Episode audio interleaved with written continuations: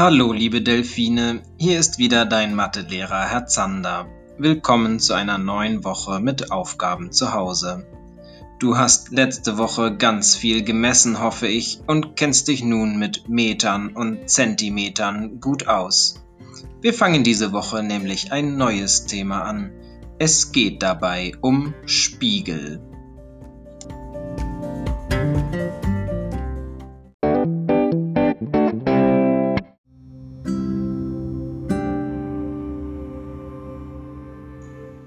Ein Spiegel spiegelt etwas. Eine Sache passiert dabei jedoch, es wird alles spiegelverkehrt wiedergegeben.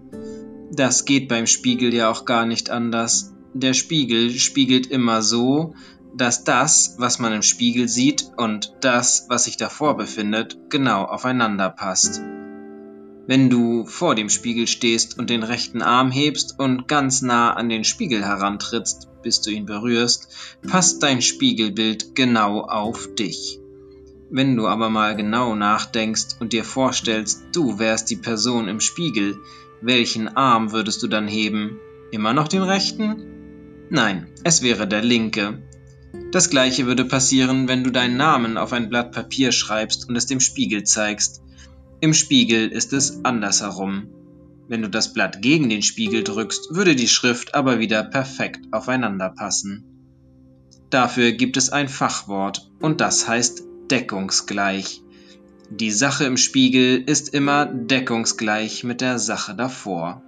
Und das führt uns zu unserem Thema Symmetrie.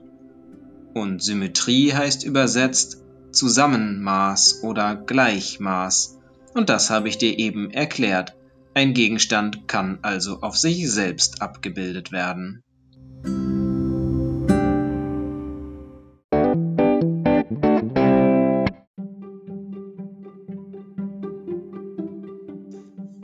Du bekommst von mir eine kleine Aufgabe, um das einmal selbst auszuprobieren. Du kannst wählen, welche der folgenden Möglichkeiten du gerne umsetzen möchtest. Du kannst entweder ein Bild mit Wasserfarben malen, wobei Bild übertrieben ist. Eigentlich sollst du mit sehr viel Farbe, also sehr nass und sehr schnell, einen Klecks, der eine auffällige Form hat, also nicht nur rund oder viereckig ist, auf ein Blatt Papier malen. Vorher musst du das Blatt Papier aber in der Mitte falten und wieder aufklappen, denn du malst nur auf eine Hälfte und sobald der schöne nasse Klecks darauf ist, klappst du das Bild wieder zu und streichst vielleicht noch ein bisschen darüber. Wenn du es dann wieder aufklappst, müsstest du sehen, dass der Klecks auf der anderen Hälfte auch zu sehen ist, und zwar deckungsgleich. Aufgeklappt ist er dann allerdings spiegelverkehrt. Das gleiche lässt sich mit einem Faden machen. Auch das gehört eigentlich eher zu Kunst. Du brauchst dafür einen Wollfaden oder besser noch einen Baumwollfaden und rührst Wasserfarbe an, in der du den Faden richtig schön tränkst und voller Farbe machst mit deinem Pinsel anmalst. Du brauchst dann wieder ein in der Mitte gefaltetes Blatt Papier. Klappe es nach dem Falten auf und lege den nassen Faden voller Farbe in ein paar Schlaufen auf eine Hälfte des Blattes, wobei ein Ende des Fadens unten über das Bild hinaushängen sollte. Klappe das Blatt dann zu und lege ein Buch oder ähnliches darauf oder zur Not deine ausgestreckte Hand. Ganz vorsichtig, nicht zu doll drücken, denn nun ziehst du an dem losen Ende des Fadens mit einer schnellen Bewegung, bis du ihn aus dem Bild herausgezogen hast. Du solltest nun zwei deckungsgleiche Muster erhalten, die aufgeklappt, aber spiegelverkehrt sind. Eine andere Möglichkeit wäre, ein Blatt Papier in der Mitte zu falten, es zuzulassen und dann an der gefalteten Seite ein Muster wegzuschneiden. Wenn du das Bild wieder aufklappst, hast du ebenfalls eine Figur, die gespiegelt ist. Suche dir einen dieser Versuche aus und probiere es einmal aus. Du müsstest dann die Symmetrie sehen, denn beide Hälften deines Bildes sind deckungsgleich oder spiegelverkehrt. Du kannst sie aufeinander klappen. Die Teile können also auf sich selbst abgebildet werden. Die Stelle, an der du gefaltet hast oder man einen Spiegel anlegen kann, um das gleiche Bild wie vorher zu erhalten, nennt sich Symmetrieachse oder auch Spiegelachse.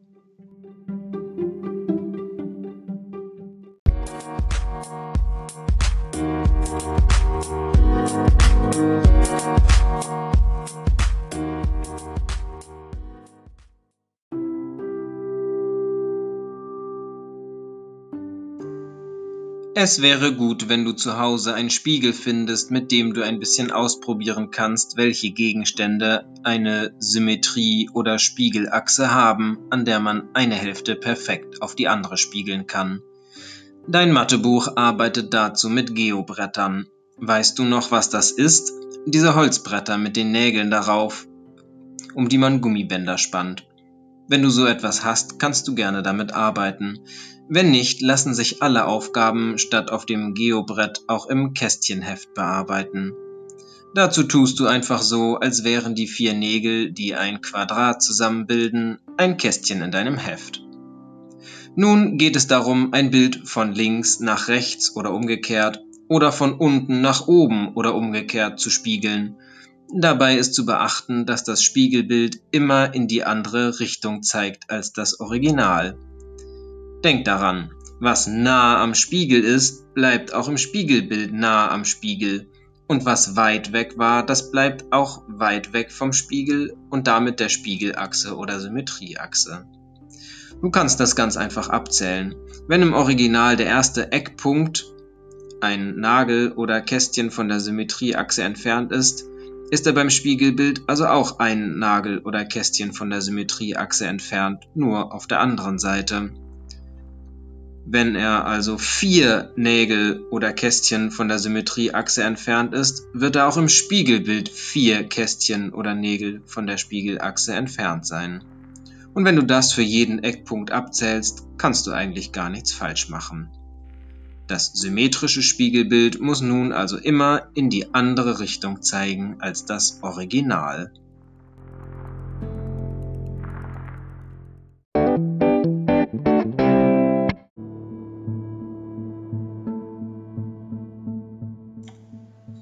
Eine letzte Information brauchst du noch für diese Woche, aber wahrscheinlich hättest du das auch so hinbekommen. Wenn du eckige Figuren am Geobrett spannst oder diese Figuren in dein Kästchenheft malst, dann füllen diese Figuren ja eine bestimmte Anzahl Kästchen. Auf dem Geobrett müsstest du dazu wieder die Fläche, die zwischen vier Nägeln im Quadrat liegen, nehmen und zählen. Im Kästchenheft siehst du die Kästchen direkt. So ein Quadrat ist ein Maßquadrat der entsprechenden Form. Du sollst diese Woche nämlich noch herausfinden, wie groß die Figuren sind, also wie viele Maßquadrate passen hinein. Ich denke, das schaffst du.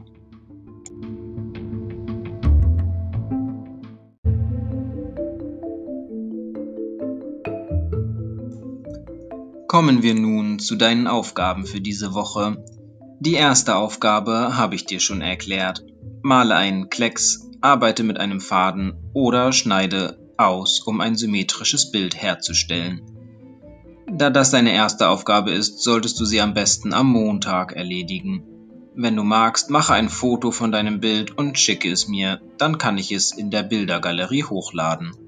Außerdem wäre es gut, wenn du einen Spiegel hast, mit dem du auf Seite 114 in deinem Buch die Bilder und Formen von Nummer 2 und Nummer 4 überprüfen kannst, ob sie symmetrisch sind.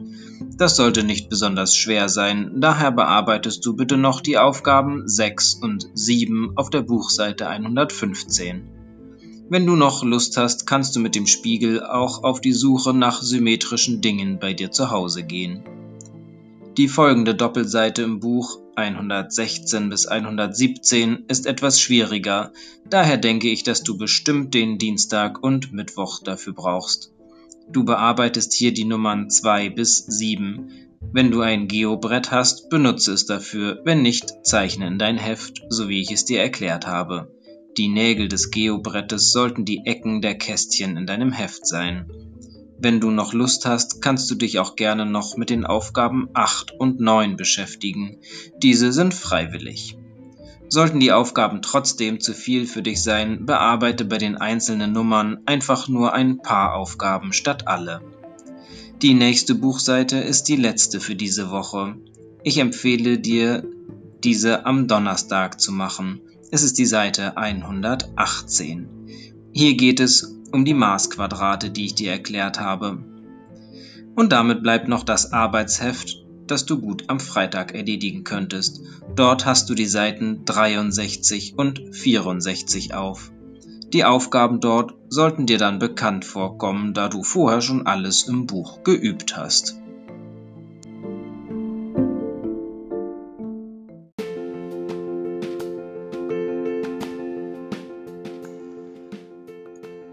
Du solltest pro Tag nur etwa 30 bis 45 Minuten Mathe machen. Wenn du viel länger brauchst, reduziere die Anzahl der Aufgaben bei den einzelnen Nummern. Ich wünsche dir nun viel Spaß mit den Aufgaben für diese Woche. Wir hören uns nächste Woche wieder. Bis dahin, tschüss, dein Mathelehrer, Herr Zander.